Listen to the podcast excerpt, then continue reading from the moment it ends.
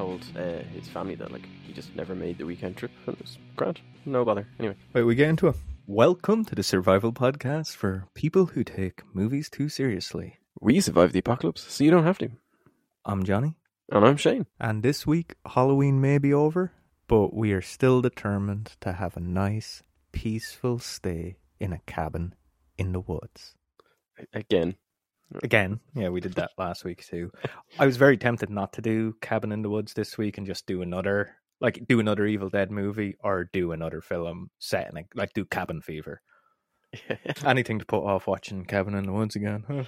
um, I joke, I joke. Okay. I had I had never seen it, so it Oh, had you? experience for it now. Oh, I thought we thought. Oh, I, I was just full sure you'd seen it before. For some reason, I thought we had even uh, talked about the film before. I was dead sure you'd seen it.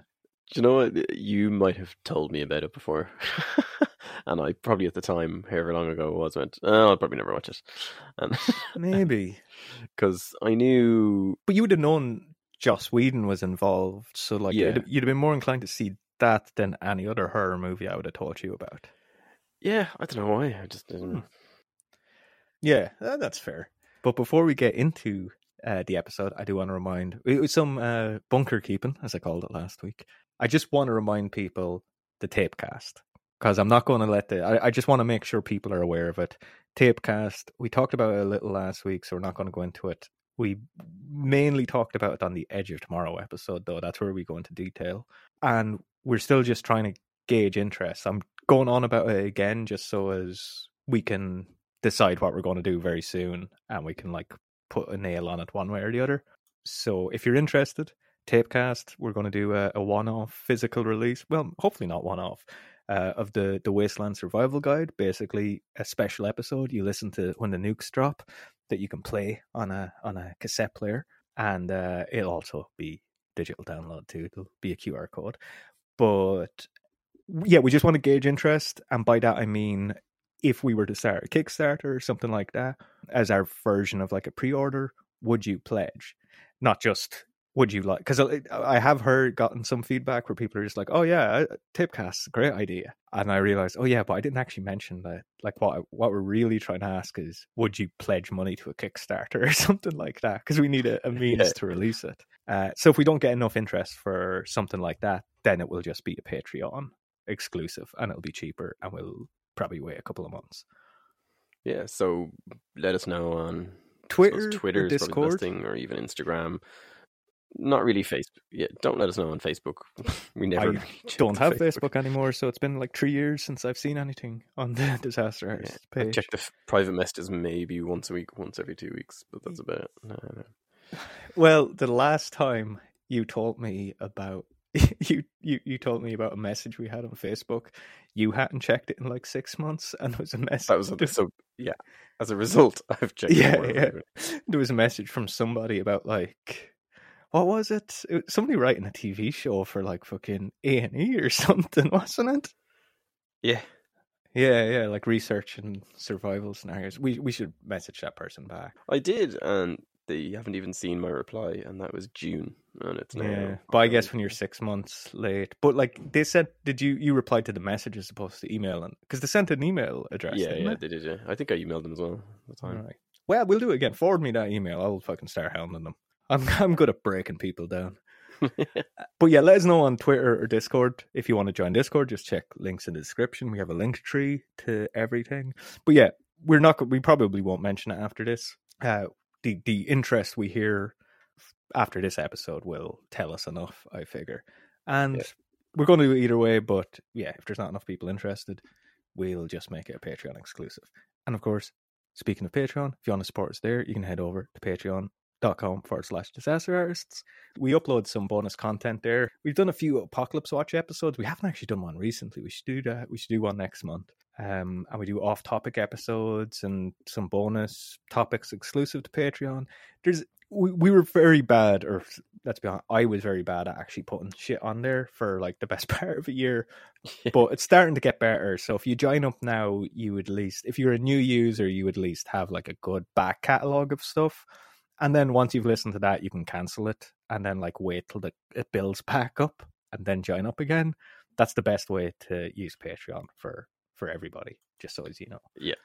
Uh, and if you want to support us, but are happy with the free content and don't give a shit about Patreon, you can review us on Apple Podcasts, Podcast Addict, Stitcher, Amazon Podcast, Audible, or whatever app you listen to. Uh, I think they're the main ones where you can review. Do you actually? Do you know of any like Podbean? You can't review people on, can you? Um, you can, yeah, yeah. Oh, can you? you can, yeah, yeah. I was looking at it today, actually. It's funny. Oh, okay. Well, then Podbean as well. And did I say Stitcher? Yeah, Stitcher. yeah, and yeah, yeah. Spotify, you can, can't you? No.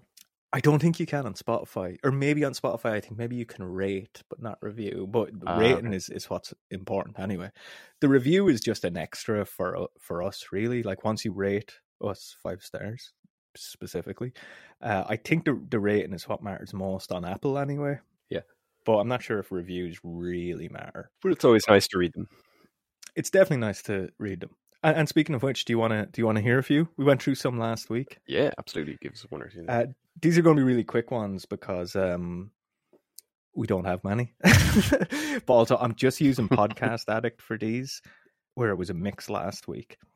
Eric Edge uh, writes Fantastic premise, great show, ideas, and on and off topic humor. So he likes when we fucking talk shite, essentially. I genuinely love every episode, even if it's on a topic which I am unfamiliar.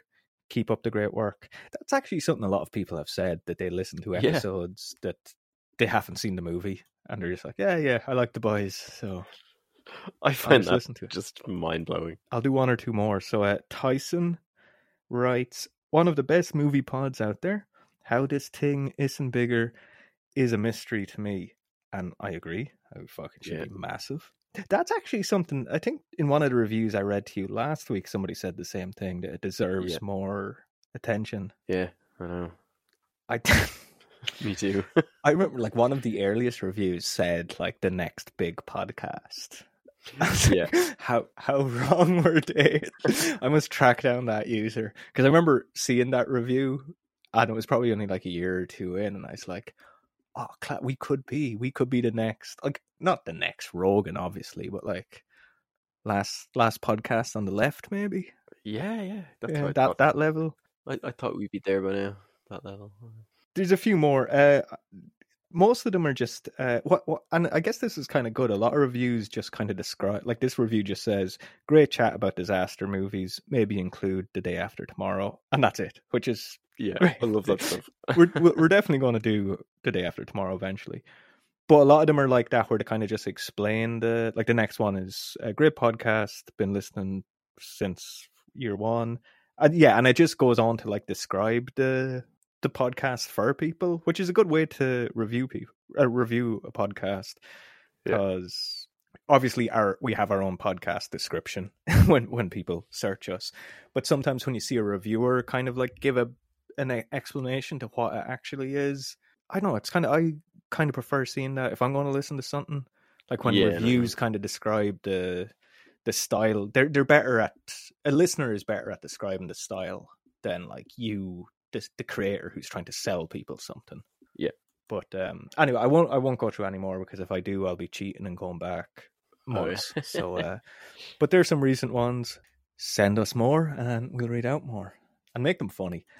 But if you're too lazy to review us and you still want to support us and you want something in return instead, uh, you can support us by uh, signing up to a 30 day trial of Audible at www.audibletrial.com forward slash disaster artists. Uh, you can cancel after that. You get free book in return. Jeff Bezos gives us some money, and uh, eventually we'll go to space. Everybody wins. Yeah, and it's pretty handy. So I love Audible. So. Audible's great. Are you listening to anything on Audible at the moment? I am. Um, I, I'm listening to the same book I was the last day we recorded. Yeah, we, we, we're we're recording this episode like five days after the last one. By Yeah, the way, people, just so you know. um, I haven't decided if I really like it or not yet. You know, so I'm not sure if I want to endorse that particular book. I'm giving it a bit more, a few more chapters. I and they also have like kind of audio plays and different things like that as well, which are really cool. Um, some stuff good production. We were talking about Sandman there last week, who's fantastic. Um, I've I've really enjoyed. I had just finished um two books into the Foundation series, and they're really well done. Sorry.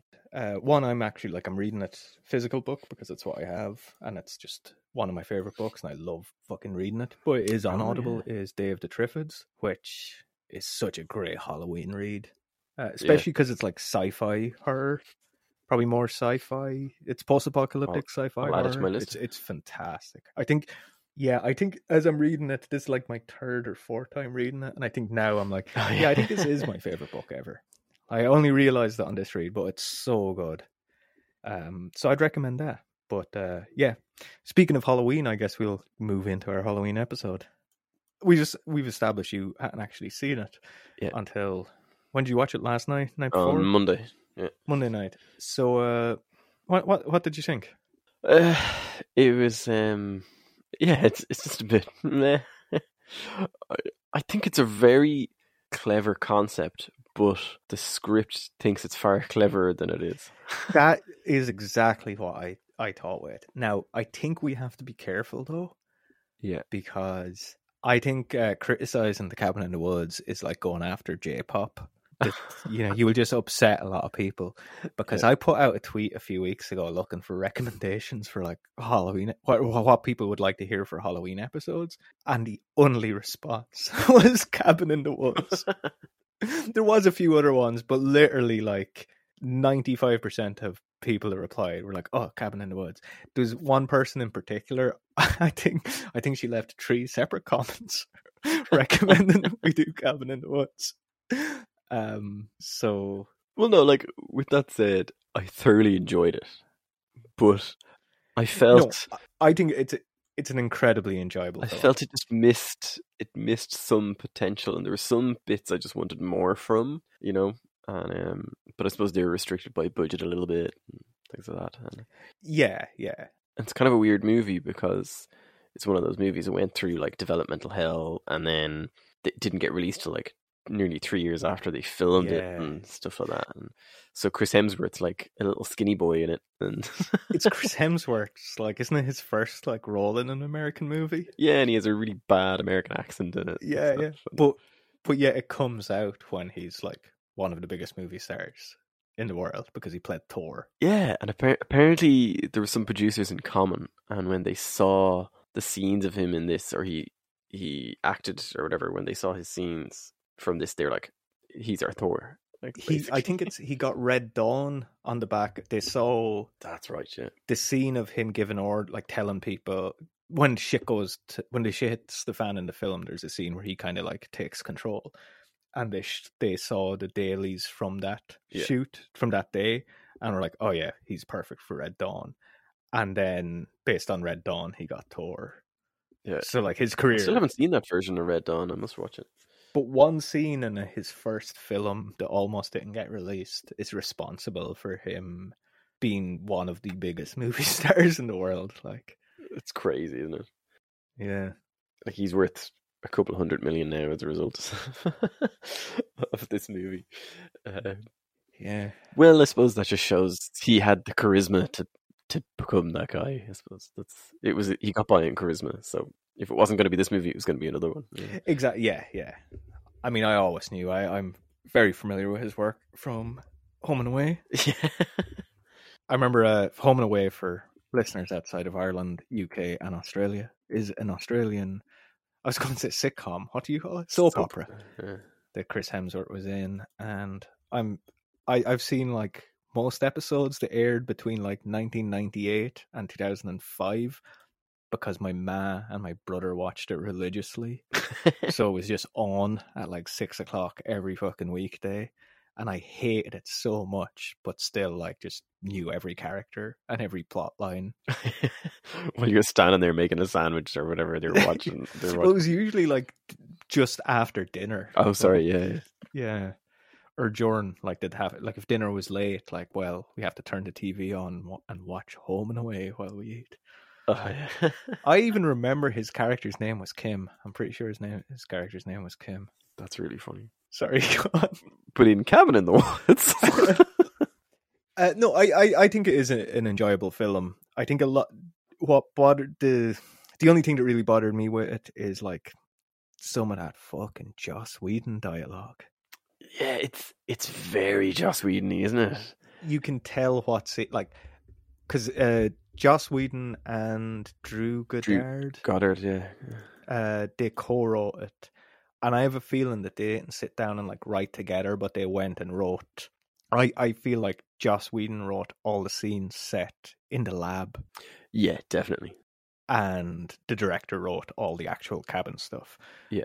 because it just feels like his Joss Whedon talking. It doesn't feel like characters talking. It feels like him. Joss Yeah. Whedon's one of those writers and directors where he's never actually created a character in his life. He's just had versions of him talking to each other. Yeah. In like, what's your man who writes uh, The West Wing and all that? He done. um oh Yeah, his name's on sorry, my tongue. Um Oh, Aaron Sorkin. Yes, and I I love The West Wing, and The West Wing has like a lot of good actors, so they kind of can create characters. Has an actor from this, isn't it? Oh yeah, yeah. but but Aaron Sorkin, like, if you watch any of his movies or his TV shows, it's just Aaron Sorkin having an argument with a fictional person, and he's just writing. He just puts two characters into an argument to have an argument on screen, and one of them is just like uh, an avatar for him, and they just Yeah. sound like him and they speak like him. Tarantino is a little, in some cases, Tarantino can be like that. He has his characters go on tangents where they become him for like five Hmm. minutes in a scene. Kevin Smith's another one. Yeah, actually. big time. Yeah. But I think Joss Whedon is just the most obvious because he's always trying to be so clever about it, and it just sounds like it's just him speaking. But also a huge chunk of this movie is straight out of like season four of Buffy, Vampire Slayer. It's just the whole concept of this facility that's kind of scientists and military, and they have oh, really? monsters in cages, and it's a whole Oh. season arc story. Well, And so jumping ahead, probably whole should- thing where they break out, and it's the exact same. Anyway. so we should probably go into the plot for people who might be listening to this have yeah. not watched the film, as we've established some people do. Yeah.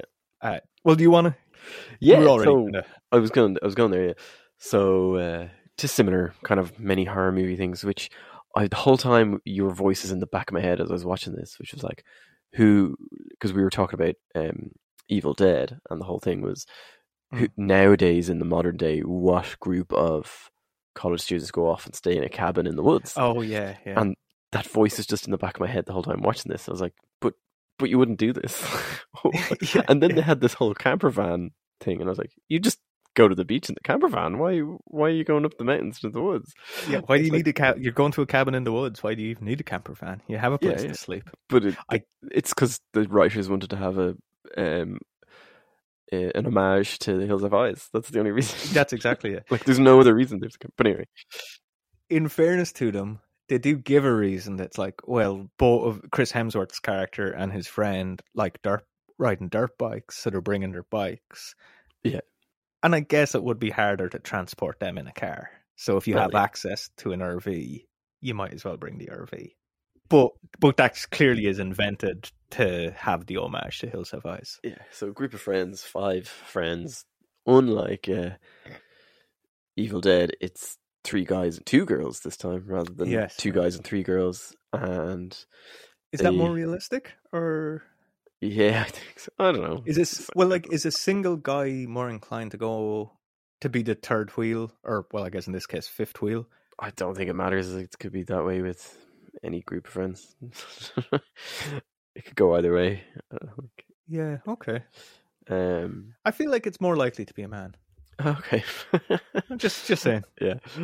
The so they go off to it's Chris Hemsworth's character. He's the kind of big jock guy, but he's a bit more intellectual, and he's doing whatever. He's a philosophy major and all this kind of stuff.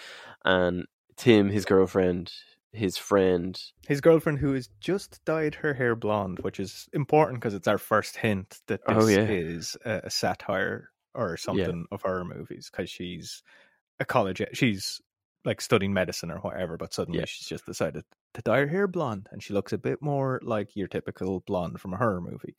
Chris Hemsworth is introduced as a jock, but straight away we learn that oh, he's actually like on a academic scholarship, and yeah, And he's going to be a biologist. and his two best friends are not like guys off the football team or whatever. They're his, actually his best friend is the stoner nerd Yeah, yeah, that he that like in other movies he would like be flushing his head down the toilet. yeah, exactly. And then it's his girlfriend's friend who is a bit more. She's kind of the the innocent girl, or in this, she's the virgin archetype. Is the whole thing. Yeah, and she has a crush on his friend, and they're all trying to set them up together and everything.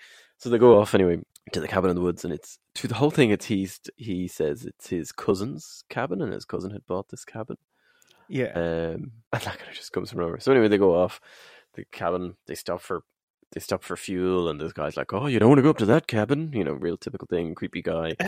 and then they get there, and also racist. yeah. and then they get there and it's just kind of a normal cabin stuff. And then they do the exact thing from Evil Dead, which is the cellar door flips up exactly the same in Yeah, yeah, and they go into the cellar, but rather than just finding one book and um, a weird ritual knife or whatever, there's all sorts of stuff down there. There's photographs, there's jewelry, there's old reels of film, there's diaries, there's, there's an old puzzle box. yeah, there's um, a cursed doll. there's, a like- conch like a, a seashell that if you blow in it, it will make the sound like a sound and all that kind of stuff. yeah, There's there's loads of different stuff. it's it's pretty much yeah, just like artifacts from every horror movie. Yeah. just in this basement. and they kind of rummage through them, and then the uh, I hate to call her it, but the Virgin Girl or whatever finds this book, and it's a diary of a little girl, and her talking about her father like torturing her whole family and all this kind of stuff. And then there's a Latin phrase, and the stoner dude is like, "Don't read the Latin." Like Yeah. seriously, Well, don't do it. Um, and before that, when the cellar door pops open, Chris Hemsworth's character goes, "Oh, it must have been the wind," which is an exact line from Evil Dead. And the stoner character is just like, "Wait, how does that make sense?" Yeah, yeah. like, how, how is there wind in the basement and not the rest of the house? Yeah. Uh, Uh, but sorry, go on. Yeah, so basically the whole the setup of the movie is that it's a whole homage to Evil Dead, but then it kind of evolves beyond that. yeah, And at the same time, we're seeing um, these group of scientists in like essentially it seems to be like a like a bunker, like a where like a research facility kind of. yeah, or nearly the sort of place where the you think you imagine the president launches the nukes from. You know, it's that kind of Yeah, yeah, facility. that's and- exactly what it looks like. um, and they're under a lot of pressure for their project or whatever. And then you very quickly find out that it's connected to this group of college students and the cabin. Yeah, And then they're watching like when when uh, they're driving away from their college dorm in the RV, the camera pans up to the roof of their dorm. Or it's not dorm, but anyway. And we see that there's like a CIA looking guy on the roof, and Yeah. he says into his earpiece, "The is on the move," or whatever. Yeah, like yeah. so, we're awa- you, the viewer, are aware straight away that like this isn't just the Evil Dead yeah, there's something else at play. rehashed. There's something else at play here. I, in one way, I was really surprised they played it that way because going into the movie, I knew there was this from parodies and stuff, like even from um, like Robot Chicken and stuff. I'd seen parodies of it and stuff, so I Yeah. knew there was this whole thing with the facilities and, and this, they're being watched or could, like I knew there was. But, but did you know the ultimate No, no, no, I didn't Uh, know. Okay. Yeah, But but, I knew- so so that's not even a spoiler because in like 20 minutes watching the film, you know something else is at play. But I you didn't a- know that that's how the film was going to play. You know what I mean? I you thought, that was the twist. Yeah, yeah. I thought that was like the last 20 minutes of the movie. Okay. Well, but same question. So So I was really surprised that it went in that they basically show you that straight away, you know. yeah, yeah. But they don't they don't So- spoon feed it to you either. Like they, So what did you think that the we'll just call them the corporation to make things Yeah, yeah. easier. What did you think the corporation were doing for the first like half an hour? oh, it was obvious that they were had, had to sacrifice these kids for whatever reason. So you thought it was like a sacrifice. Yeah, yeah, of some kind. Yeah. Okay, you see, I, I like when I was watching for the first time, I thought it was either my first thing was, oh, okay, so they're like running some like sinister reality show for like billionaires to watch, Oh, okay.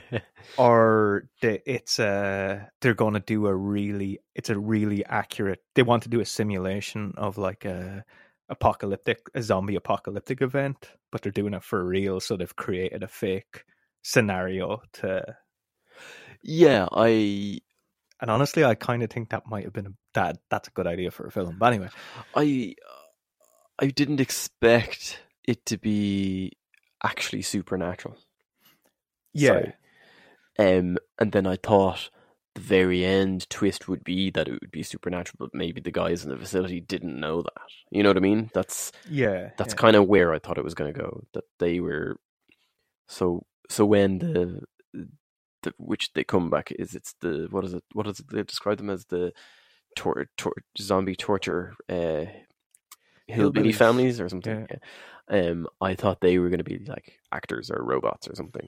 Um, Yeah, like I thought it was going to be that they they had created like zombies, like you know that they had the virus that might eventually be unleashed yeah. by like the Chinese or something. So they Yeah. wanted to test how they could combat it in a real life scenario. Yeah. Now, obviously, like the moment where we see the corporation looking at other live feeds from other from their like partners in other countries doing similar similar Yeah. stuff, then that's the moment we're like, oh, okay, so this is actually a sacrifice. Yeah. And so that's the we're jumping to the end just to let people know that haven't seen it. It turns out that this company has did it's not a company, but they've been working for like centuries sacrificing people to keep ancient gods at bay, essentially. Yeah, and um, I like there's some really clever foreshadowing and stuff in the movie as well. Like there's this opening shot where they the only way to get to the cabin is to go through a, a tunnel Mm. in a mountain, and I was like, oh, that's a clever way of doing rather than a bridge, which is in Evil Dead. Is it's a bridge that collapses, and I was like, Yeah. oh, okay, there'll be a, obviously it's going to be a cave in there, and they can't leave.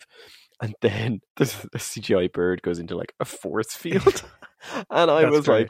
like, oh, that's hilarious. That's really funny. And that's paid off. Like that's one of the best part of the films. That's I- paid off so well there. and it builds for so long because you know as well. oh, you know, like yeah, Like, you know what's going to happen. It's brilliant. Um, and that's the thing. Like Joss Whedon, like I again, I don't know which of them wrote what scenes. Like, Like I can give him like credit for he's really good at building on stuff he establishes really Yeah, early yeah. on. he- he's, like like, he, he's one of those writers. Like he writes from the ending backwards. he's like the opposite of J.J. Abrams. Yeah, yeah, that's true. Yeah, yeah, because everything's paid off. Even though, like, I, I, I stopped watching, but not that I stopped watching Buffy, but I just kind of fell out of it. Yeah. I just forgot about it. But like, I remember like watching those like first four or five seasons, and everything's paid off in them. Oh, Even yeah. if you they make you wait, like, and build up your anticipation, but they don't leave anything unanswered, and it's just yeah, really well written like that. yeah, you've no, you're never left going, wait, what happened? What was this about? Yeah, yeah. Or they don't like just forget, oh, this story wasn't working, it didn't test well, so we'll just forget about it. Yeah, if that if that's the case, then they'll just conclude that and go on with another story. Yeah. They'll find some they'll change the direction and wrap it into another storyline or something. yeah, yeah. They won't just drop it, which a lot of shows, especially in that period, like X Files done that a lot, where they just dropped shit because it wasn't working out. And you're just like, wait, what what happened to that character who was going to do they just he disappeared, but he was like going to save the world and now he doesn't exist anymore. What's happening here? Well, that doesn't matter. Yeah. So yeah, anyway, they end up the the college students end up raising this uh, zombie redneck torture family or whatever they're called, Yeah. and a real B grade sort of horror movie. Like the type of the scenario they end up getting is like what I remember. Like back in the day, we had Blockbuster on in the horror section. There'd always be like bottom shelf straight to DVD horror movies, yeah, and they were all this where it was like a cannibal family yeah. coming back as zombies. I They'd have some ex porn star like Jenna Jameson would be in it. like it was those type of movies. I remember a friend of mine. His parents bought it was a big thing in like I'm gonna say early 2000s, where when you bought a DVD player, it came with like 150 DVDs.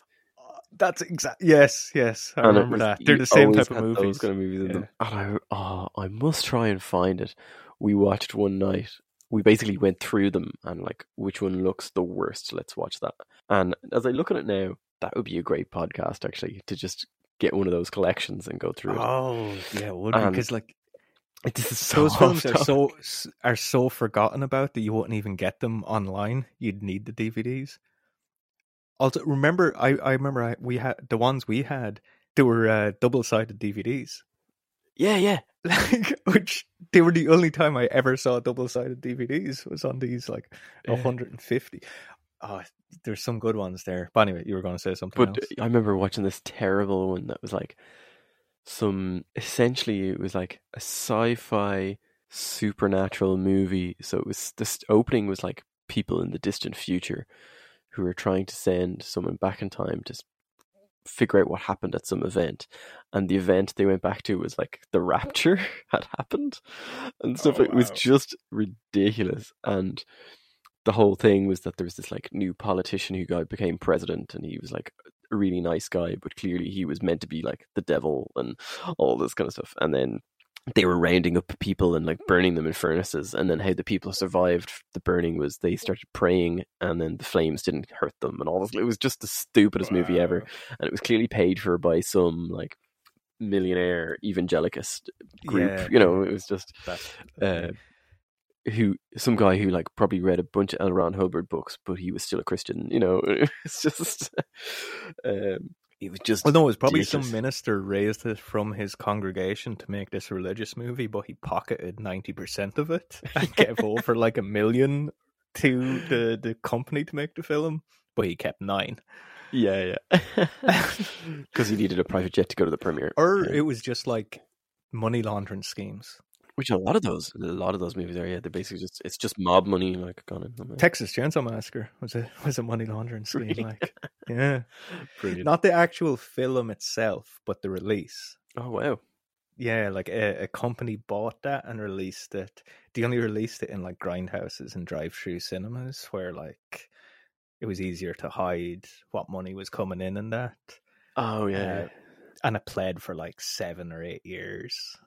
Like, yeah, I'm not going to go into it, but uh, look up look up about uh, Texas Chainsaw Massacre. I'd- money laundering scheme. Pretty uh, good.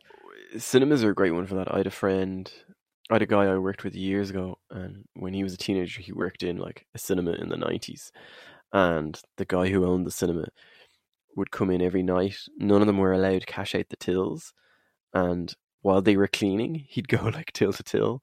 And he'd basically just put through a bunch of extra transactions and stuff, Yeah, and and like they all knew, like all the staff were like teenagers just making popcorn, like, and yeah. they all knew what he was doing.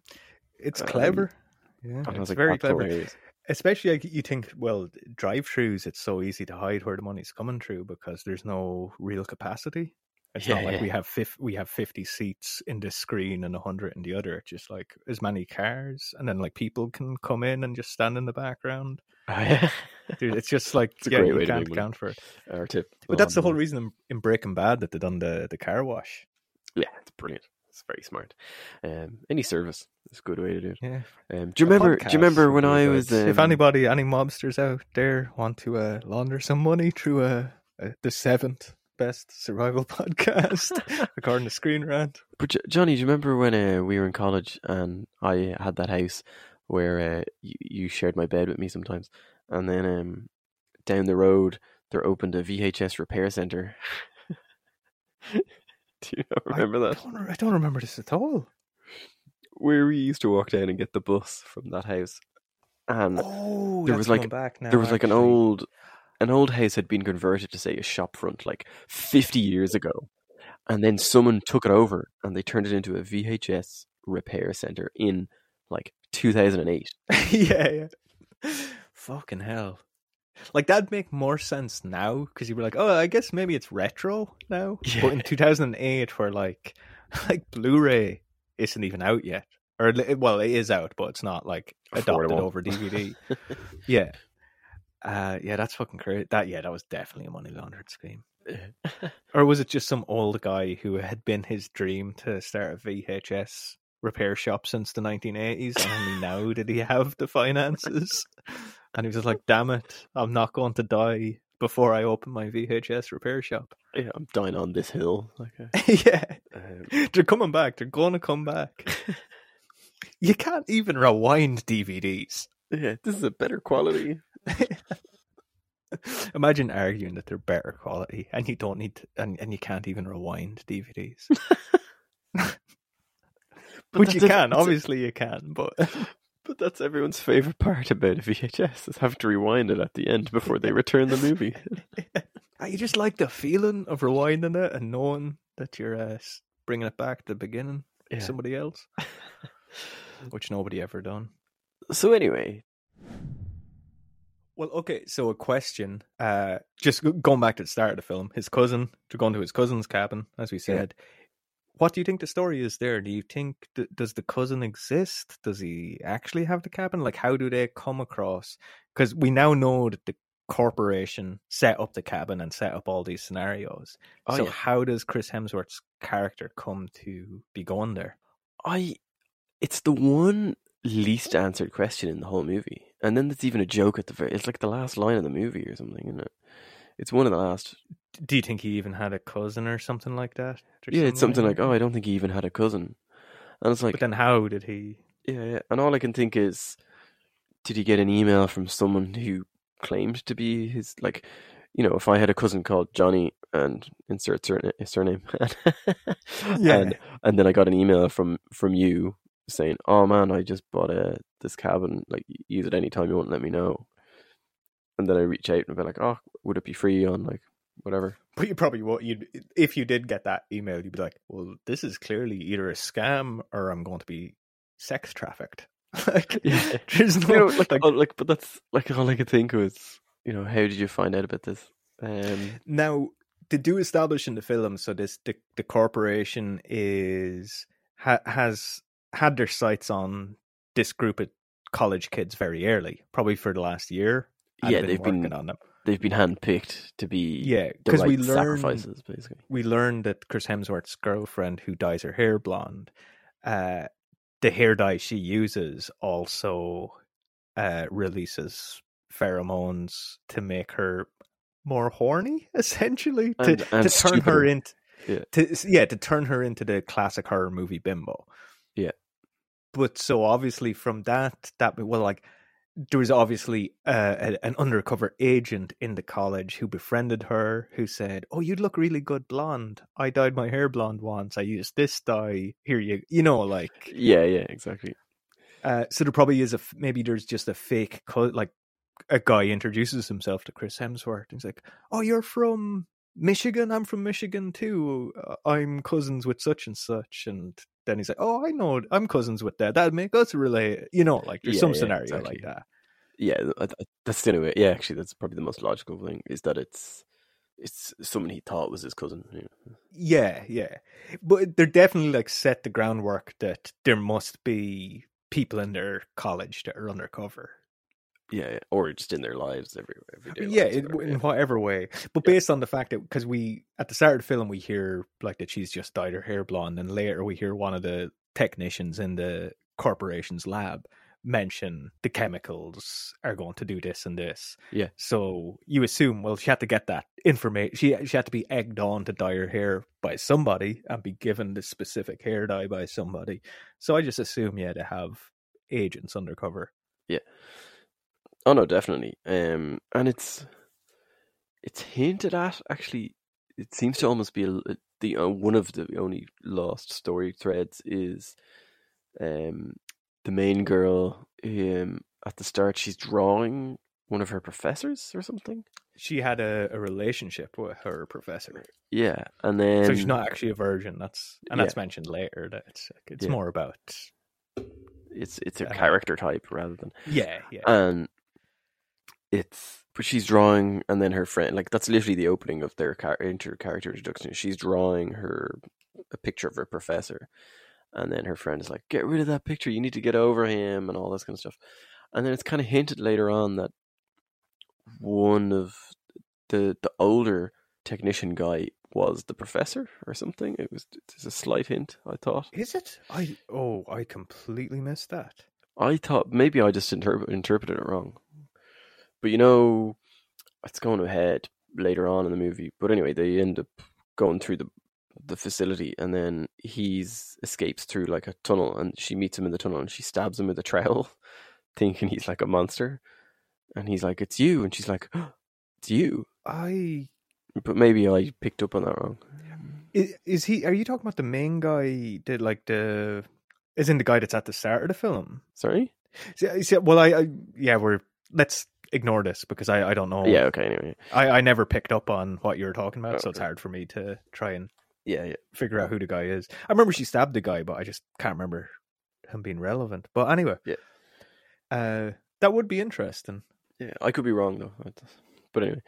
Um, no, that wouldn't make sense actually, because his job would be to keep her a virgin. Then I suppose, wouldn't it? um, Well, isn't the thing because like so in the the the trope in early movies is like or the trope I guess it culturally is the sacrifice of virgin, but in this film they're going on her movie rules, so the trope would be that the virgin is the only one to live. Yeah, yeah, exactly. The virgin survives because it's basically the horror movie genre of these like teens in uh, in a camp or whatever. Or, Oh. so it's the ones who The virgin just has to suffer, yeah, it's but the, she gets to survive. it's the ones who have sex and drink and smoke and steal all get punished for doing those things essentially, yeah, yeah. and the virgin survives. Um, Now, so here's the, here's the thing: is this film set in our universe or its own like pocket universe where horror movies don't exist?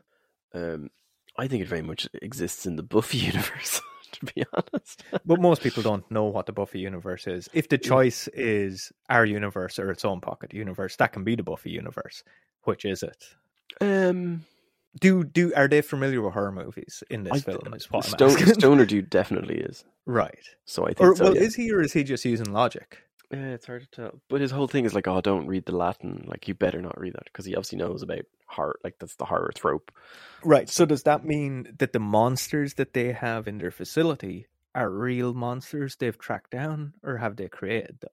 I think they've tracked them down. I think that's So that means the horror movies exist in this universe, but are somehow based on real monsters that exist.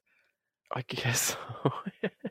See, that's where it starts to fall apart. I'm not sure Yeah, yeah. where this movie kind of fits in the because, like, you take like all the we see all the artifacts when they go into the cellar, and then later in the film, when they go into the facility, we see them up close. Like, we see they're like cheap substitutes for famous monsters. Like, we see the the we see Hellraiser, not Hellraiser. I can't Or remember Pinhead. Yeah. Pinhead. What, what are they called?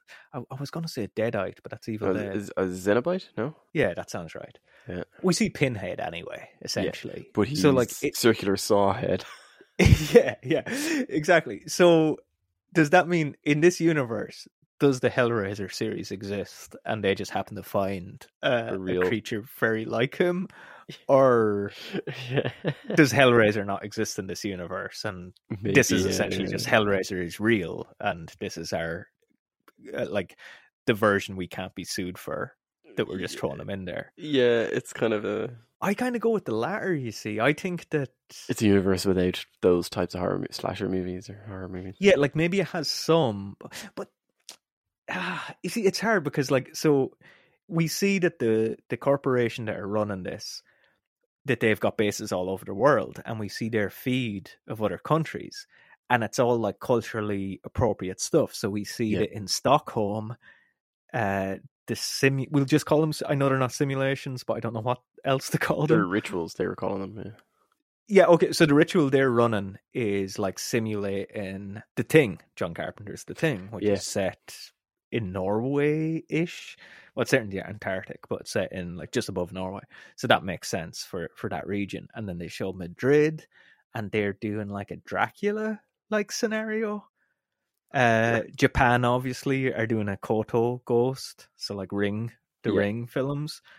And they show some like I guess Polynesian island and they're doing like a King Kong Yeah. kind of like we see a woman like like at the gates of Kong, Yeah. uh, which probably actually make the most like to skip ahead to the end. If if we put ourselves in the scenario that we're running uh, a ritual like this, the King Kong scenario is the safest bet that you'll get. oh, definitely. like how that doesn't win every year is beyond me. But anyway, um, so they're doing. My point is anyway, they were doing things that are like horror movie stuff that are Typical culturally culture, yeah. significant to those countries. Yeah. Uh, and that would imply that, well, then the horror movies must exist in that universe, and that's why they're culturally significant, I guess. Also, you- they've created the monsters. You think? Um, well, I think because those monsters were real, that that's what created the legends that then Oh, okay, yeah, yeah. inspired the films. Yeah. So that so that makes me think that the, the creatures are real. Yeah. And they've just trapped them and keep them locked up until they're needed, kind of. Yeah, that to me that makes the most sense. Another question that leads me to. So when they read the Latin from the book, does that actually resurrect the zombies, or is that just the signal for the corporation to send the elevator up with the zombies? Yeah, I thought that as well. And then the other thing I thought is the so the zombies first attack the blonde bimbo character and Chris Hemsworth's jock character. Um, I think they call him the warrior is the archetype they're going after. Yeah. And but we learn then that there's a specific order everyone has to be sacrificed in. But if they're Yeah, just I- I uncontrollable zombies, how do they know they're going to kill them in the right order? I think that comes down to how they pick out their set. That they think that they just pick out the perfect. I think that's why the other ones fail. Yeah, Because if you had enough control over it that the, there wasn't an order, there's no reason any sacrifice wouldn't work out for you. Because they're in, they have complete control over this. yeah. Even though they pretend they do the jigsaw thing, where like, oh, they have to make the choices for themselves. Clearly, they don't. You make all the choices. Yeah. But the only way the the other rituals could fail is if the order is messed with. yeah, which is the big problem with this. Yeah. Yeah, and and we didn't mention that. So the idea is that all uh, w- with this, all the other countries com- uh, doing their sacrifices have failed for the first time ever. So it's down to this one American corporate. Oh shit! You froze. Yeah, you did as well. Um, Did you hear everything I said though? yeah, I did. Yeah, yeah. Yeah. You just went. So so it's down to this one. th- These are the last guys that can appease the gods, so they have to make sure this sacrifice works. But that anyway, that implies to me that it like the order is the only thing that could be fucked with to that degree, where every country fails this year. Yeah, the whole thing is that they have to go and be killed in a very specific order. And uh, What what do you think Ireland's ritual is in this universe? oh, that's a good one. Killer leprechaun, surely. I was gonna say banshees or Killer um, Leprechaun, if it was an American movie, they would have us do the Killer Leprechaun, but realistically, yeah, it'd probably be it'd be a banshee or it'd be one of like a changeling, maybe. Yeah, I was gonna say or like a selkie or something. Uh, Yeah. which is basically a mermaid, but it's uh, The fucking the whole Irish mythology and the new pe- the the good people and stuff. There's so many monsters you could actually yeah. pluck from. It actually it'd be the best. We'd we'd actually end up fucking winning every year. There's so there's so many like monsters in our folklore. We've good ones. and, First and they all take they all take the form of an attractive woman, so they're going to trap everybody. that seems to be a big yeah. It's uh, it's that's a good part of Irish legends. Is it's like being trapped by a beautiful woman, essentially. yeah, but is that also that's just like be afraid of hot women? Essentially, is the moral of that story, and that's even that's pre-Catholicism. That's like d- Celtic mythology. That's I think the mythology is marry your ugly cousin and just get on with it. It's a small island. You're never going to meet the perfect beautiful woman. There's a small island. There's over 10 million people living on it. You're going to have to marry your ugly cousin. Uh, oh wait, here comes a famine now. There's only 2 million of us. It's grand. It's fine. Anyway, um, and that's Irish Ir- history. Irish history summed up in two minutes by Yeah. Shane. Oh fuck, is that the English? Um, sorry. I I went off on a tangent there, but what were you saying before I? I know you just talked about how they have to be killed in a very specific order, and that whether the virgin lives or dies is irrelevant. It's more that she has to be the last one at the Yeah, end and yeah. stuff. She's the final girl, which is the trope from every horror movie. Yeah. Um, Texas Chainsaw Massacre, Friday the Thirteenth, Halloween, everything. Final girl. Yeah. Scream. Scream. Well, Scream. Scream does the well. Scream is like Cabin in the Woods. It's a Yeah, yeah. satire of horror movies. Yeah. So she turns out not to be the final girl, but Yeah. So this this movie does a funny thing where so all the characters are being manipulated by pheromones and then obviously set pieces and all that kind of stuff. Mm. And they even have a thing after the the Chris Hemsworth's girlfriend is killed. Then they he he runs back to the cabin and they go in together, and he's like, "We got to stick together, and we all got to go in one place and be safe together." yeah, yeah. And then the control room guys are like, fuck, fuck, fuck, fuck. Because obviously they have to kill them in the specific order. We don't know that yet at that point. Yeah, yeah. But, and then So he walks. some. Yeah, he, but he, they pump some magical chemical that makes no sense at all. That just makes him go, actually, second thought, we should split up, cover some more ground. And I was kind of going, what was the chemical? Because they're talking about pheromones and stuff. Um, but I suppose him getting suddenly a boost of testosterone and trying to be the man would make That's it. I, and I assume that's it. It's just like a boost of testosterone. So it's Yeah, like, yeah. yeah, we need to split up. But I do love that because like it's a film about like kind of. I wouldn't say it's mocking. A lot of people have. I've seen like reviews and just like message boards and stuff talking about how this is like a, a send up of the horror genre and making fun of it. Yeah. But I don't like. I think it's a loving homage to. Oh, it is, movies. definitely. Like it's not. It's not saying that these films are crap or anything because they follow these tropes. It's just acknowledging the tropes and putting Yeah. a spin on it. I'm not sure where I was going with that. I Yeah. just wanted to point it out. But where where I was going because it's really relevant is so then the next person. Who, so there's stoner dude. He starts to figure out that there's like there's something's not right because because like that Chris Hemsworth's character is isn't acting the way he should be, and he even points Yeah. out he is a a philosophy major and he's this like really yeah, he says intelligent. he's guy. a philosophy major on an academic scholarship, and suddenly he's calling his best friend an egghead. Yeah, that's that's the exact line. And he's acting all jockey, and he's macho. yeah. yeah, real being real macho and stuff. And he's, wearing a Varsity hoodie, yeah. Jacket, and and stuff. stuff. So the stoner guy's like, something's not right here. And then he goes into his room and he knocks over a lamp and he basically finds like it's either a camera or a microphone on a wire or something. Yeah, And he starts following the wire and then he gets taken by the the zombie hillbillies and is attacked and killed. And at that moment I went, Ah, I thought he was going to live because of the character he was playing. yeah, And I was like, that's a bit disappointing. So what's going to happen? So then, Well, because the the trope would be that that he would come back. Is that what you're yeah. Eh, well, no, I just thought the trope would be he be the he would die, maybe sacrifice himself for the final girl at the end or something. Is what I thought. That's yeah. Like in most in the films that they're mocking, he would get taken out early, yeah, and then it'd be revealed in the in the very end that he survived and with his dying breath saved the yeah, yeah, exactly. yeah. Um, but you wouldn't see him between those. You'd see, like he'd he'd burst in covered in blood and die within thirty seconds. you know, Exactly. yeah, and save the final girl at the last minute or whatever. And, um, or he'd shoot the bad guy and then fall to his knees and die, or you know that'd be the kind of thing. yeah, Um, yeah. So I was like, oh, I didn't think they'd kill him next. And then so then the characters decide, do you know what? Let's just get the fuck out of here. So they get into the RV, and that's um, and then there's a bit of delay and shenanigans and everything, but eventually it's the the cave in happens at the the tunnel and So all we stuff. Talked about it at the start. Yeah, Yeah, And this is we didn't say what the scene was that we loved, but but then the scene we love happens, which is they're trying to figure out how to get over the other side of this canyon. It's not that wide, like it's wide enough though. yeah. So like the the, the cave, the, what they drove through is completely caved through, but Yeah. like there is a there's a chance that they could get to the other side. Yeah, and it's Chris Hemsworth's character. He's on his, he has his um, Dirt bike, dirt bike. I was going to say scrambler, but his dirt bike. Um, and he thinks he scrambler can. in Ireland. Yeah, Yeah, he he knows he can make the jump. He's made jumps like that bigger all the time and all that stuff.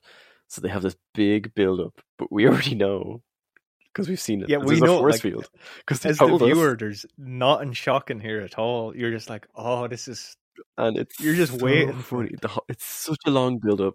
It's brilliantly real. I think it's the best part of this film.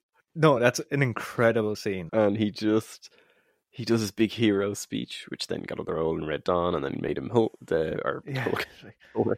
Uh, yeah, I'm gonna get out of here. I'm gonna bring back the military, yeah. He's like, even, gonna even if I wipe out, I'm gonna crawl to get help and everything. Like he's so yeah. brilliant. And then he goes on the motorbike, and then just splats into it like a bird hitting a window. He just hits the force field, and it lingers on his body. Just it just falls and hits it hits the force field more and more as he all the way down. falls. It's brilliant. And the friends are just looking on in horror. Yeah. Like he's annihilated. Like Yeah. and you wonder like does he die straight away when he hits that is he is does the electric shock kill him or does he like face plant and break his neck Oh, I then, think he's like- dead straight away. I think he's just Okay. he's splatted. Like he, there's no chance. see it's funnier if he's just like kind of in shock and breaks his neck and then is like still hitting as he Yeah. falls it's shot so well like it's so funny it's the funniest death scene ever the speech that leads up to it everything about Yeah. it it's such a great scene because there's there's absolutely no illusion that he'll make it. Like the way it's written and set up. No, like, we he's so sure of it his friends are like yeah you can do this and we the viewer are like well, we, we know that there's an invisible force field there. Like we know that this is going to end. He's, he's going to die. It's brilliant. It's such a good it's such a good scene. Brilliant. and it shows why like the best and again maybe like this is why they done it. One of the big complaints with like horror movies is that they're predictable. And i, I Yeah. I- part of me kind of hates that when people say it's predictable. It's like i mean i knew how the sopranos would end I'm not going to spoil it because i know there's people listening Yeah. to the podcast that are only watching it for the first time but like there's certain stories where like well you know that there's only one way these stories can go Yeah. and just because you know that that doesn't hurt the actual telling of it No, because it's about foreshadowing and it's about you know you know a character can only only has one direction in life, but it's about seeing them get there. And things like, that. like it, that's more interesting. You know? I don't like predictable. Like w- to me, when things are like too predictable, when it's like you know just how a character is going to react to everything. Yeah. Um, or maybe that's a bad. Maybe not even that. But I, but I think a lot of horror movies play with that, where you know, typical thing of a character is sneaking around a dark house, and the tension and the music builds up, and they're turning a corner, and then there's nothing there. yeah, yeah. You know, and but you think you think the killer's going to be around that corner, and then. And then it turns out the killer's behind them the other way, and or Yeah, you know, exactly. But and um, and that then that becomes a trope in itself because that Yeah. becomes the false jump scare. Yeah which is brilliant. But that's the joy of horror movies. It's, Yeah. it's like it, they're meant to be a roller coaster in a way. You know. Yeah. Um, But I, I guess what I was mainly getting at is sometimes doing the most predictable thing possible is the most entertaining thing. Yeah. Because if you build it up where the characters don't know it's predictable and you're just watching it, waiting for it, like that can be amazing. do you know? Do you know what it is? In this case, it's almost a case of it's the audience feel clever when they're not at all, Yeah, I guess. Uh, yeah, and it's it. that satisfaction. actually just going away from the actual story for a minute. So, as a kind of satire of the horror genre, how would you rate it compared to Scream? Like, which do you think done a better job? Ooh. I'm gonna say Scream because Scream goes after one part that goes after the slasher. Yeah, yeah. With that's this- that's a fair point. Yeah, yeah, This tries to go after everything, yeah. and in it goes too far, and then that's its downfall. I think, yeah. in a way, And I You know what guess mean? but also that's the concept, so it's kind of Yeah, I no, don't I, know. I think it works for Cabin in the Woods. I do think, I think Cabin in the Woods had a came out five years earlier yeah, would have probably been better. I think the problem is that I think I even said this. Like I done like a, a a video a few years ago for our YouTube channel on the Hallow, on the Halloween franchise, oh yeah, and I made the point that there's there's so many horror movies now that are parodying the tropes of horror movies that they they in themselves have become tropes. yeah. Like I can't remember the last time I actually saw a horror movie where they had the jock character and a nerd character and you know the final girl being a virgin. I, I can't I honestly can't tell you the last time oh, I Oh, saw I know what you mean. Yeah, yeah. that done that. But I've seen like dozens that have made parod or made like not parodies but like satires and made like subvert your expectations because oh the jock isn't a jock yeah, like now every, every horror movie is a fucking satire of a horror movie from the 80s and i feel like well most people most especially like horror is most popular with young audiences like yeah. teenagers going on dates and stuff they probably haven't fucking seen the original horror movies these are all parodying yeah. so it's like what trope are you even like? You're just creating a new trope. Yeah, I know what you mean. It it's become a trope itself. Yeah. So yeah, I suppose then so the next guy is killed, and then it's the final girls by herself, and you're kind of I was kind of going, but there's got to be like another hour left on this movie. yeah. Oh, well, that's the thing. So, so after Chris Hemsworth dies, uh, they try to escape. It turns out like one of the cannibal hillbilly family, the daughter, I think, ha- is in the RV. She kills the. What's the one of them? Yeah, it's not the girl. It's another one. Yeah. Oh, it's an. Oh, yeah, you're right. Actually, but anyway, she kills or they kill the best friend of Chris Hemsworth that was there to hook up with her. Also, he dies at in which is very clever too. He dies in the order that the black character dies in every slasher movie. um, and she's sent the RV crashes into, into the water, the- yeah. into the water, and she's trapped under there. How does she get out? She just breaks into the sunroof or the yeah. yeah.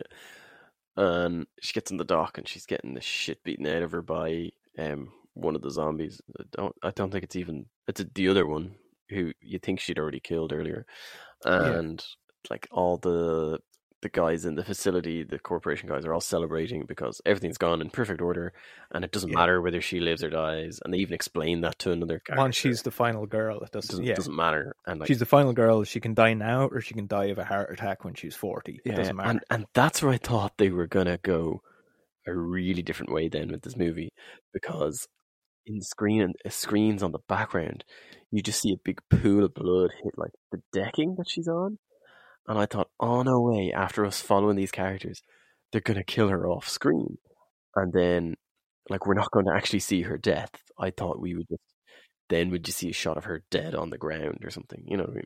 After right. rooting for this girl, and then I thought now it's going to go really unpredictable, and I don't know what's going to happen. Oh, it's like going to fucking switch to another country or something yeah, like I didn't know what was going to happen at that point, yeah. and I thought, wow, suddenly she's not relevant anymore because that's the story, which is the whole story, is that she isn't relevant anymore, and then suddenly they get a call and.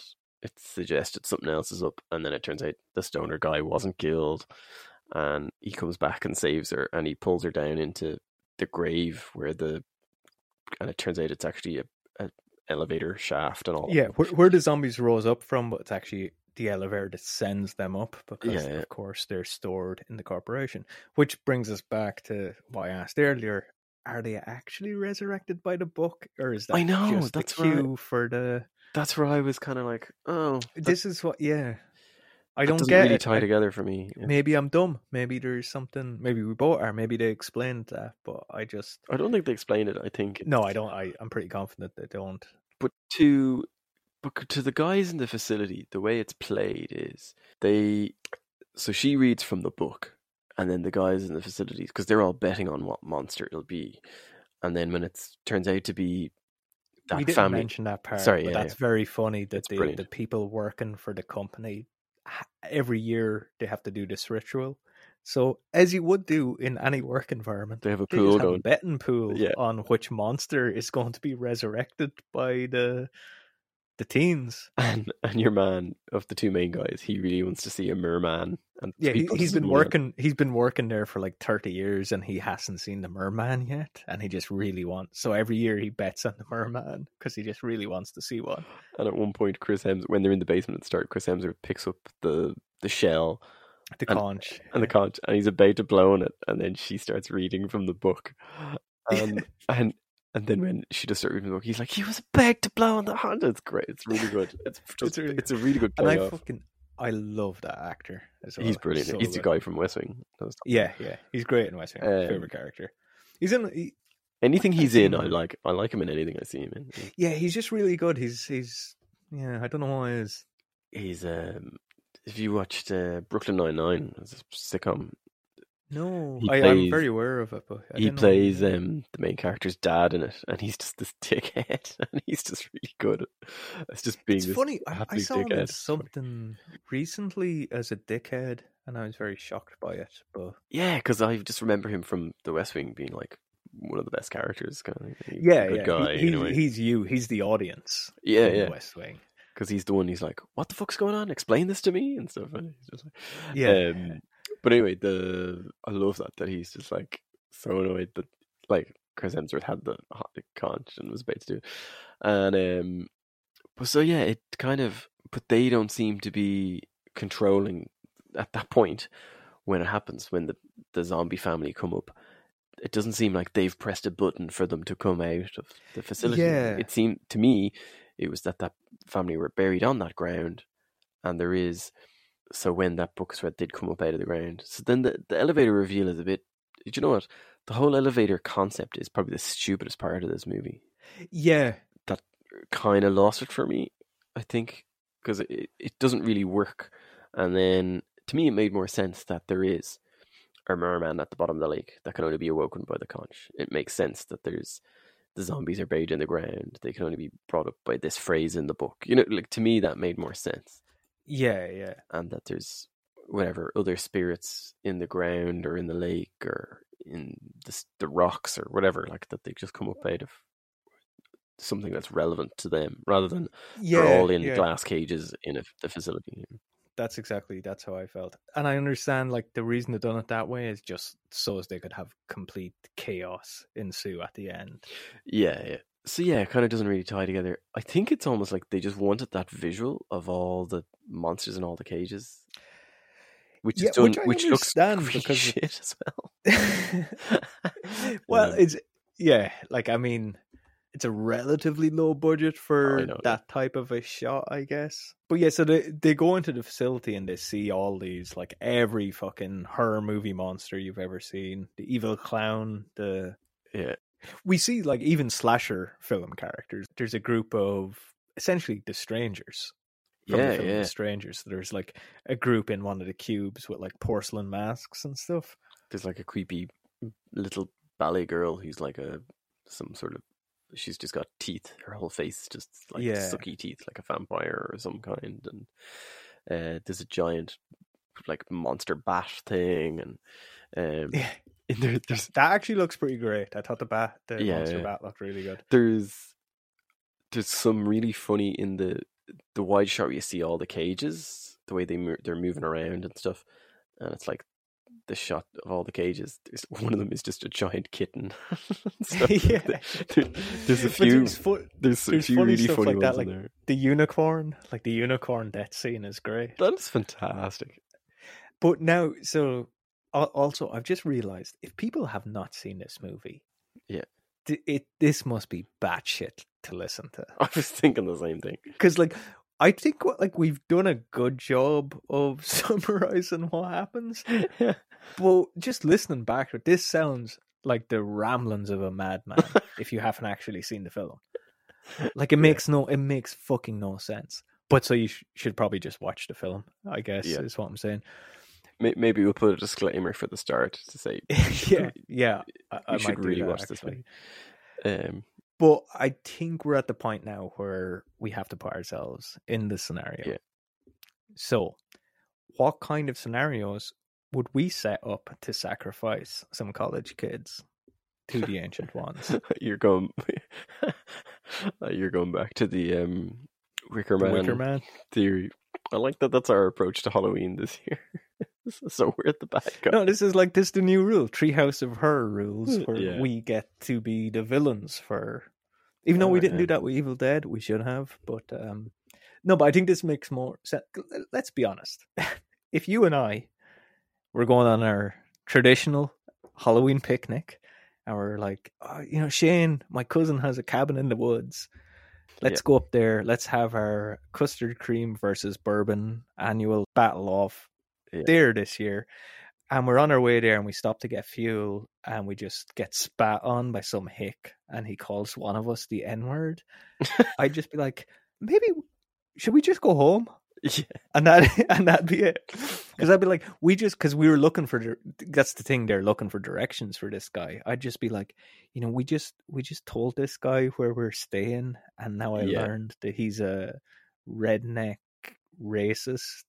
He's definitely going to kill us. Even though he doesn't come back into the story, I would just assume this man is going to come and kill us as we sleep. Yeah. So I'd be like, yeah, let's go home. Let's park the RV up somewhere else and have yeah, because now I'm not afraid of um trees raping me in the woods anymore. Now I'm afraid of that guy. yeah, yeah. Like there's a lot of red flags set off very early in this film, and I know this is the point of the film that Yeah. they're taking the piss out of that. But like in a real life scenario, if you were a bunch of college students going off to this cabin and you, got that kind of hostile treatment just while getting fuel, you'd be like, yeah, maybe we shouldn't go here. yeah. Like imagine you rent you rent an Airbnb somewhere and on your way there you start getting racial abuse by like a fucking a guy pumping gas. You'd probably be like, "Yeah, this doesn't seem like a nice place to have a holiday." yeah, exactly. Even if we're just going to go get really drunk in the cabin. Yeah. But my point is that this means that we should probably be the ones overseeing the Yeah. the execution. oh, definitely. Not the ritual, the execution. Let's call it what it is. I think we just killed them ourselves. Like, I, I don't know. I think I said this earlier, but that's that's one of my problems with this film, where they do that whole thing where it's like, oh, we just we just set up the scenarios. They have to make the choices for themselves. It's they, But they be- don't. They say something like they have to be temp- tempted or something. I don't know. And it's, um, Yeah, they, basically we, we the offer treasure like room temptation. of stuff. Yeah, Yeah, we offer up the the temptation or whatever, and they have to make the choice. But that's bullshit because they're pumping them full full of drugs. yeah, So by that logic, like I mean, that excuses date rape essentially. yeah. like, but it does. Like they literally drug people to get them to make decisions they wouldn't otherwise make. But like, So so essentially, right? justify that. So let's put it this way. Well, technically, Jigsaw never killed anybody. so my grandfather and your grandfather uh, discover definitively that these ancient gods are real and they need they will destroy all of humanity if once a year they don't sacrifice five archetype characters Mm. uh, who are young because it all has to be about youth, as Has power, and all this kind of stuff. And so they set up a tradition, and it's passed down to our families, and then it's finally it's your and my turn. Um, so Great crack. so we we know definitively that these gods exist and that they will destroy humanity if we don't do this. So then, of course, we're just going to kill these teenagers. I get the whole Yeah, thing I mean, luring them out to the location and giving them like that, even giving them the warning. Maybe you still have to have that. They have to be, they have to make the choice to go there. The same way in the Wicker Man, he had to he had to f- willingly go to the place of Yeah, sacrifice.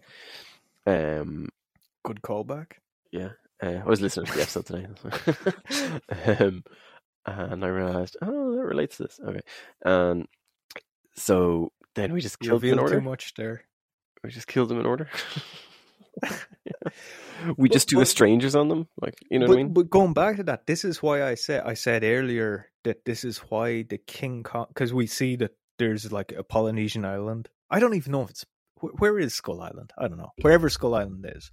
Yeah. We see a version of like King Kong happening on the feed, and this is why I think that's the best option because I think you could conceivably say that we're not encouraging them all that much with King Kong. Like if you- if you set up, you want the the the format to um how do I say this? If you want it to unfold the way to appease the ancient gods, Yeah. Obviously, so we see in this island they're doing like a King Kong scenario. So obviously that meets the criteria. That is the easiest scenario to work out because all you need to say is legendary island. There might be some monsters there, and that's it. Mo- a lot of people will just be like, "Well, I want to see that," and you don't need to do anything after that. You don't need to pump. You don't need to pump anybody with fucking steroids or fucking pheromones. Lead them to the island to see the giant monsters. The giant monsters kill them. That's it. That's all you need to do. Obviously, the order of how they die, you might need to like intervene in some way. But Yeah. if you have an island of a tribe that worship this monster and they might sacrifice somebody to it, that makes it a little easier too. yeah, yeah. I, I just don't see how that scenario doesn't fucking win every time. Yeah. because there's no escape. People are always gonna like if you hear legends, even in our real world. If we, if if you and I were traveling, like you and I, we go on a trip. We we we go over to Asia for like four weeks. We're just traveling, and some old man tells us we're in a bar drinking with him some night, and he tells us about a legend of an island where there's like giant monsters. Like that's insane, but I want to go to that island just to hear Yeah. how crazy the locals are. Yeah, yeah. And you would just go there. Like it'd be so easy to get That would be- to go there. Your job would be to keep that rumor being spread, and that's Yeah, all you have to do. Exactly. It's Like, so you- easy. That's literally- the easiest scenario. Like we'd be sitting in a basement like that, being on like web forums as a, pretending to be a bunch of different users talking about it and spreading Yeah, yeah, to yeah. people. Yeah, on a cryptozoology like forums and stuff, and just talking about it. and posting so called evidence. Like you'd be you'd be going there and taking really blurry photos of the monster over stuff, and then, and then posting them online. y- and stuff. you you might have the opposite problem where you're trying to like hide the rumor. If people keep talking about this, they will go there off season and not see a monster, and then uh, that will like ruin the legend. Yeah. Maybe that's what happened. Maybe. Uh, I just feel like the King Kong scenario is the easiest one if you're just trying to like eliminate people as a sacrifice.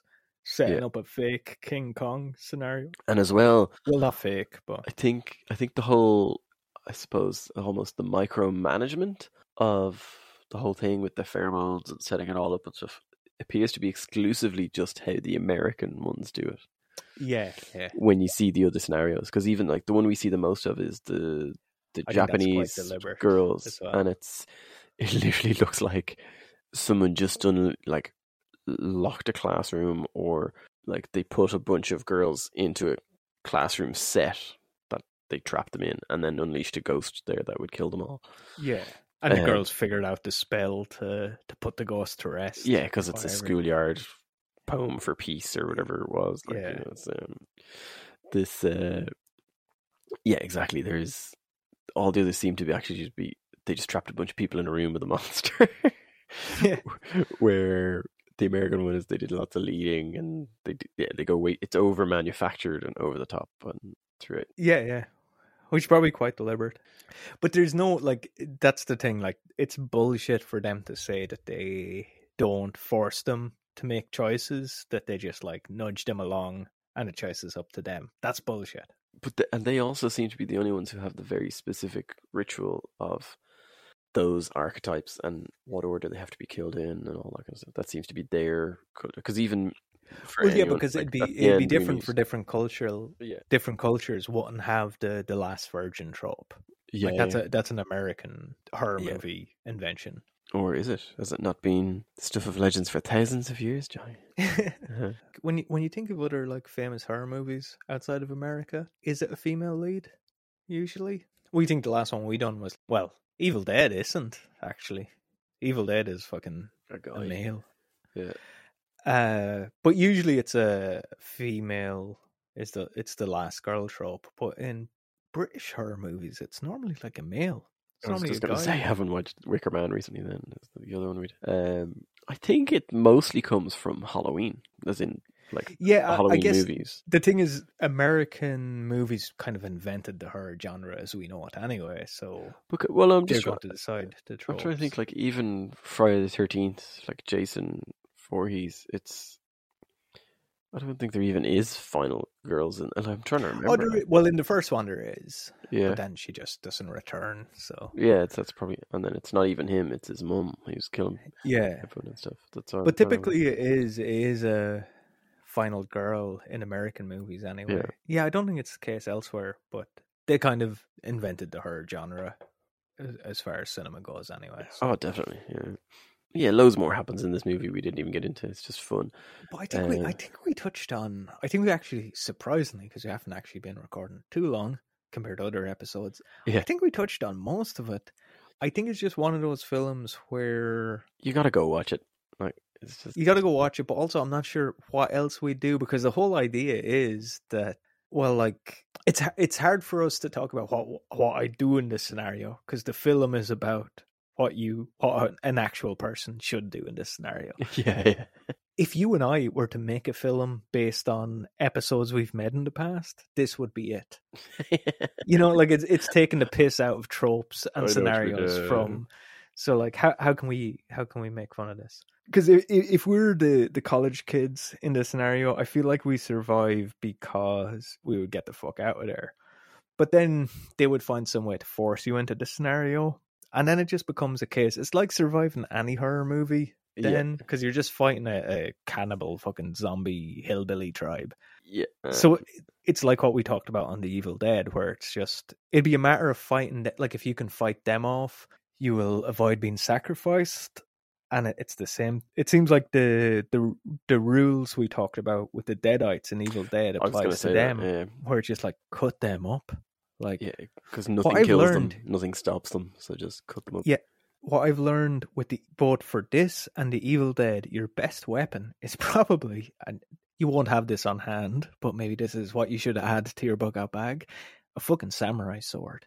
Just something that can like do a clean sweep and cut off. Once you delimb, limbs, Yeah. w- once you cut off the limbs of these kinds of creatures, you're happy out.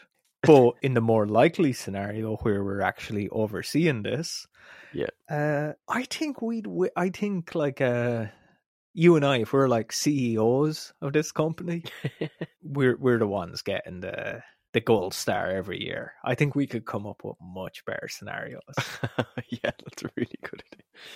But also, I- every every now and then we just get to kill some teenagers because it's fun. Or well, I mean, I see them both as one and the same. Well, yeah, All my scenarios would involve killing teenagers, but no, I I feel like we we would uh we would do a much better job at making sure because I don't like even the shit of when they go into the basement and have all the artifacts of different creatures and it's like oh well whichever one they pick up and blow on or read from that that's what they resurrect. Why do we even need to do that? Just leave one book down there and they will read from the like yeah, if you leave one item there, that's the one they're going to grab. You don't need to leave fucking a hundred items. and and they even make the point of I can't remember whatever the, the name of the family of the, the zombie hillbilly family is. It's like the the book tier, the book, Buckners, yeah. is it? Something The Buckners. That's it. The Buckners. and they say um and they go oh it's the buckners and i think they even say oh it's the buckners again well they do have a hundred 100% clearance rate as in they seem to be the most common one that are picked which makes sense to be fair. and because it's the book or whatever then i thought like then why do you need all this other shit like Because for the Hellraiser character to have yeah like the puzzle box, I'm like, well, who's going to pick up the puzzle box and try and solve? Because you, if it's following the Hellraiser rules, which I assume it is, that's meant to be a difficult puzzle.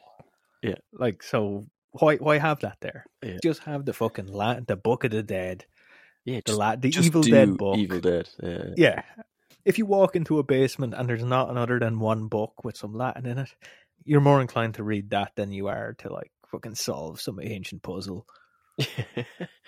and um But again, I think the King Kong scenario is just that's realistically that's I- gonna win it. I time. love that idea that you're you're playing the crazy guy in a bar, telling tourists about this island that has a monster in it, and warning them about it because you're actually trying to sacrifice them to an ancient god, Yeah, yeah. and you're it's not that so you're you're actually sending them there rather than Yeah, you're trying to fill them with enough fear that it's like, oh, this is a scary adventure, but Yeah, yeah. enough that they still want to go on it. Uh, It's a fine line. So your your job is to be the crazy old man in a bar in Thailand or whatever. This exists. The ancient gods exist, and they need a sacrifice. And the corporation who runs this come to us, and they're like, Johnny and Shane, you've been talking about this stuff for like five years now. You don't get anywhere near the attention you deserve, as a lot of reviews have pointed out. Going forward, what kind of scenarios would you recommend we do? Do you have any? Oh man, I feel so unprepared for that question. Just do Jaws. Oh, that's a good idea. And that wasn't in like again, and I know I've had arguments with people on our Discord and on Twitter about this. Jaws is one hundred percent a horror movie. Yeah. But that wasn't referenced in this at all. But Jaws is like that'd be one of the easier ones to work out. Like you set up a, a big Fourth of July party, yeah, a bunch of drunk college students there. The order it might be difficult to kill them in order that the ancient gods require, but I feel like there's a lot there's a lot to be said for Jaws. Mm, I think the issue there is so say you five of them and three of them are killed in the water and two get out. They're never getting back in that water. So then you got to figure out a way to kill the other two. You know what I mean? It's kind of True, true. Yeah, yeah. you're limited to an easily escape. So anyone that yeah, you're right. kind of- if they survive at all, well, what what if one of them survives, but, but, but their in- injuries are so bad that be, they become like a meth addict and they die to die of an OD later in life? Does that does that count? No, I guess they need to die that year at least. Yeah, yeah. I think um, maybe the Merman one is the best one. The Merman's. Well, what about just a slasher film then? Like I was like, gonna, I was gonna well, say, yeah, slasher. like Michael Myers, because most the order. Well, that- here's the funny thing: the order that it's based on is also Michael Myers, like mo. Yeah, So just unleash Michael Myers, and he'll just kill them in order anyway. where that's where I was going is, you know, it could just be, but then it's just a slasher movie, and then it's, then it's just so every year you and me are like playing rock paper scissors as to who gets to be the slasher, you know? or, Yeah. or do we go the scream route and we take turns, you know? No, I think we'd go to Scream route and work together because it's a bit more fun. But you go with a combination, so you trap them in like that in a cabin or something, and then you've a bunch of like false walls and trapdoors and stuff that you you and me can go in and out of. So we have the Oh. ability to go into and out of every room. So we would use But those you of could- tricks. And You could also just find a psychopath killer who his mo is he kills people in sequence. yeah, and you give him the sequence to kill people, and he just does it. Yeah. like, well, Yeah. we had no involvement in this. We just told him the order of people, and he done it You of his own accord. you don't even have to lower them of the cabin then. Just send yeah, them to and their they, their choices in life, they chose to go to university in Michigan, and that's where this killer happened to be. So therefore, they chose this fate, which is about the choices these people get in this film. So uh, I think that'd be fair too. yeah, So basically, we'd survive this because we could come up with really good ways to uh, kill people. so yeah, uh, It's not a good way to end it. It? But look, I, I think we survived this. I feel like I was kind of negative on this film early on. I do really like it. So I just want the people who recommended we do this episode, I just want you to know I do like the film. It's just uh, some of the Joss Whedon stuff I didn't like. But Yeah, because I do like a lot of his stuff. Like I really enjoy Buffy and I really enjoy Firefly and so. But I just found this was just it's too much. But I think as Yeah. time has gone on, his writing has become more his writing, if that makes sense. It's like he, it's like he figured out what what he decided was his style, and he's doubled down on it more in writing over the years. The way like. Like I- Yeah. I find I can't even watch the first Avengers movie anymore. It's too See, it's funny because I'm kind of the opposite. Whereas, like, I typically I really don't like Joss Whedon's writing, and this is uh, it, this is more of an exception. Even though I liked Buffy when I was younger, but I really don't like Joss Whedon yeah. in general. Like, Yeah, no, don't even nothing got to do with writing. Just don't like him. Yeah, no, well, that's fair enough. But we survive as we always do. We always find a way. Usually, Let's say we're in the the shoes of the survivors. Would you? It's me and you. oh yeah. and uh, the director she explains the scenario would you like kill me to save the rest of the world I oh, I don't know because obviously I'd want to kill you. You know, like I'd, mm, well, just for the crack yeah yeah of course, so so from no, but okay. So from the moral question of okay, killing you saves the world, then I'd kill you. Yeah. But I'm also curious as to what happens if these gods come and destroy the world. So that's where I'm torn. Well, what's actually interesting, so so marty is the one that's given that choice where he can essentially kill himself, really. kill himself and the world is safe because the sacrifice has been made and he doesn't he doesn't do it and a lot of people have commented that that makes him like a, a selfish character we actually see very early in the film he as he's stoned before before the horror, any horror element I even was starts say this, yeah. he talks about how society is crumbling and it needs a fresh start. Yeah. So he actually acts completely in character at the end. Yeah, it's again, it's that great foreshadowing that they have on this. It's, it's, it's Like, is this the world we, we live in? We're fucking sacrificing people to gods. Fuck it, we need a fresh start. Even though the fresh start is going to happen under these same ancient gods. yeah, but they're they're gonna fuck up the world, and there will be some, assuming there'll be. Yeah, assuming there'll be some remaining humans, and they'll start a whole new civilization and society, and I think that basically it needs to start over. You know, I guess that's the lesson to be learned. Just uh, stay true to your character. Yeah. And Have a nice apocalypse.